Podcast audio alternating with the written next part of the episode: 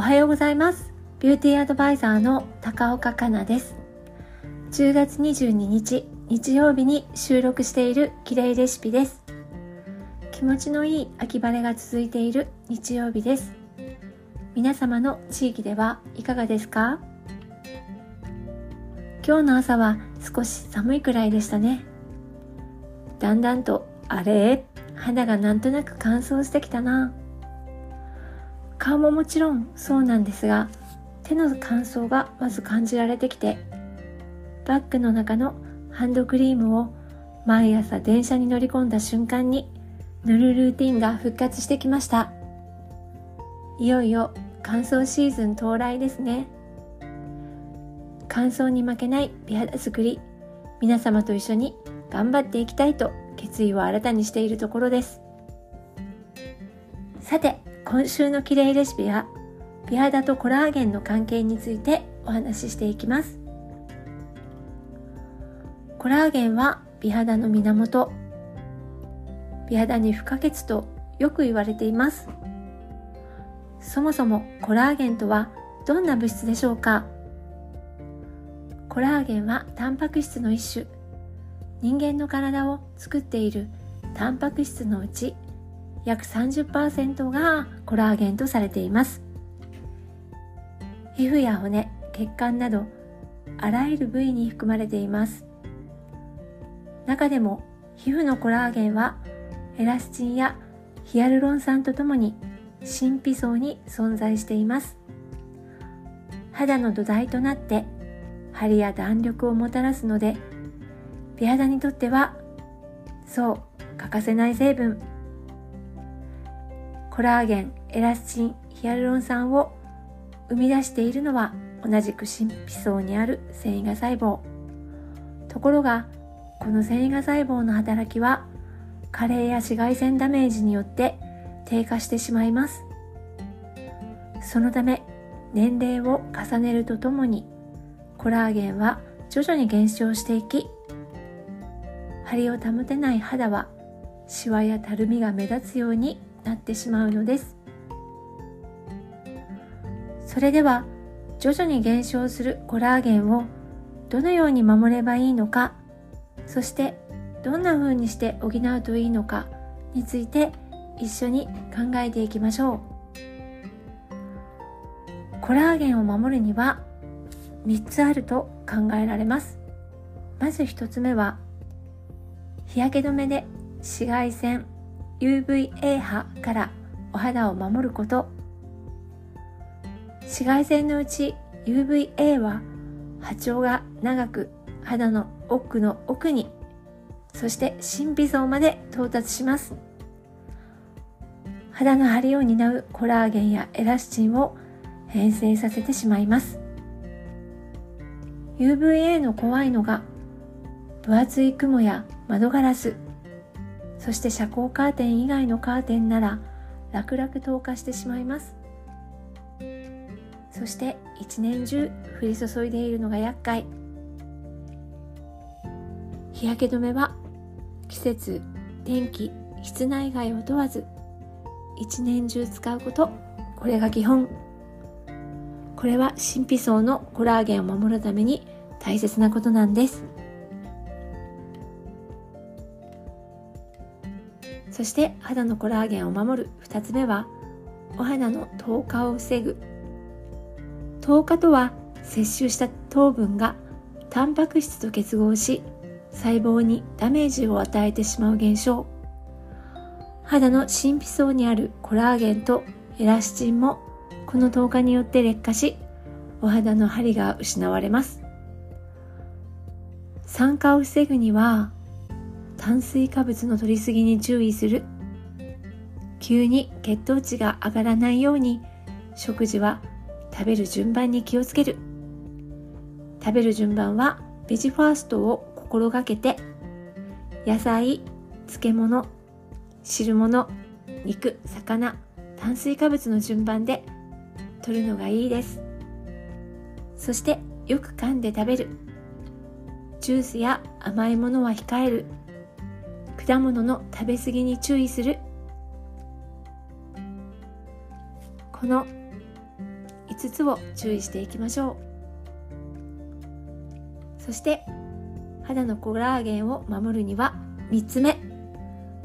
肌の乾燥を防ぐ。肌が乾燥すると肌のバリア機能や角層の必要な水分や栄養を肌の奥に届ける働きが鈍ってしまいます。肌に必要な栄養を届けるには角層を健やかに保つことは必須なのです。なので乾燥しないようしっかりスキンケアで潤いを補いましょう。この3つがコラーゲンを守るための大切なこと。コラーゲンは精一杯守りたいですよね。とはいえコラーゲンは20歳頃から減少し始めて50歳くらいになるとコラーゲンを生成する力も衰えるためピーク時の70%程度になると言われています。それではコラーゲンはスキンケアによって補えるのでしょうか？答えはズバリキンケアは基本神秘層まで浸透しないため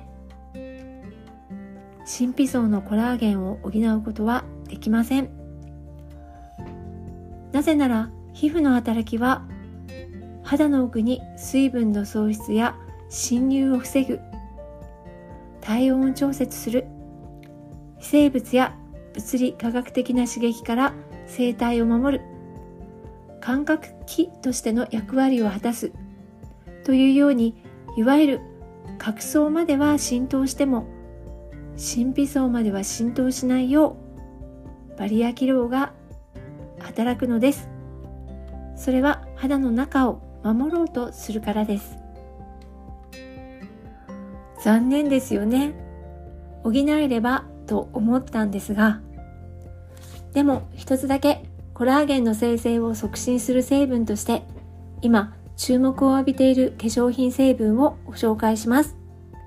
それはナイアシンアミド。ナイアシンアミドとは医薬部外品の有効成分として認められた成分です。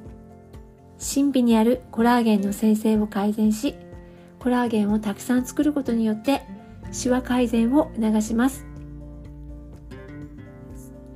ナイアシンアミドはその他、美白、肌荒れ防止などの作用があり、今注目の成分です。ぜひスキンケアを選ぶ時の参考にしてみてください。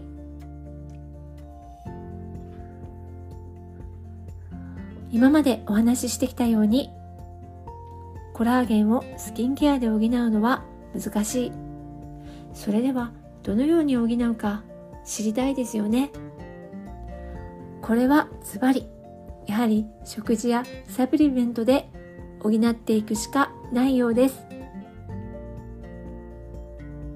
これまでコラーゲンは食品で摂取しても消化管内で分解されるため特別な効果は期待できないとされていました。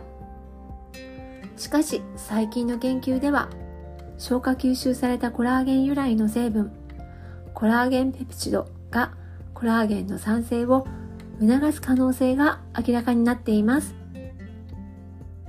つまりコラーゲンを食品やサプリで取っていくことはその効果に期待が持てそうです。それではコラーゲンの摂取量多く含む食品とその取り方について一緒に見ていきましょう。コラーゲンの摂取量は健康や美肌に期待できる目安 5g から 10g です。とはいえ食品だけで取ろうとするとコラーゲンを多く含む食品は脂質も多く含まれているためカロリーの取りすぎになってしまいます。ダイエットには不向きですよね。またコラーゲンはそのまま吸収されるわけではないので分子量の低い吸収されやすいコラーゲンペプチドのドリンクやサプリメントをうまく組み合わせた方が良さそうです。コラーゲンを多く含む食品は牛すじ手羽先豚足軟骨牛テールうなぎフカヒレなどです。また食品からコラーゲンが生成される時にそのサポート役となってくれる栄養素があります。それはビタミン C と鉄です。一緒に摂っていきましょう。ちなみにビタミン C を多く含む食品は果物の柑橘類やキウイ牡蠣そして野菜ではブロッコリーやパプリカなどです。また鉄を多く含む食品は赤身の肉や魚豆製品小松菜やほうれん草です。コラーゲンは朝食の30分前に摂ると空腹な状態のため吸収率が良いとされています。とにかくコツコツ継続して摂るようにした方が効果を感じられるようです。3ヶ月はしっかり取る意識で頑張っていきましょう。いかがでしたか？今日はビアダとコラーゲンの関係についてお話ししていきました。今私もコラーゲンのサプリずっと取っています。下流のものなんですけども青汁と一緒にもうかれこれそうですね20年くらいは取ってるでしょうか。またナイアシンアミドの配合された高シワクリームも実は使っています。さてどんな効果があるのか。また私の体験など随時お話ししていきますね。綺麗レシピはビューティーアドバイザーの高岡香奈が美肌に向かうためのヒントをお届けしています。皆様のお役に立てたらとっても嬉しいです。今週もお聴きいただきありがとうございました。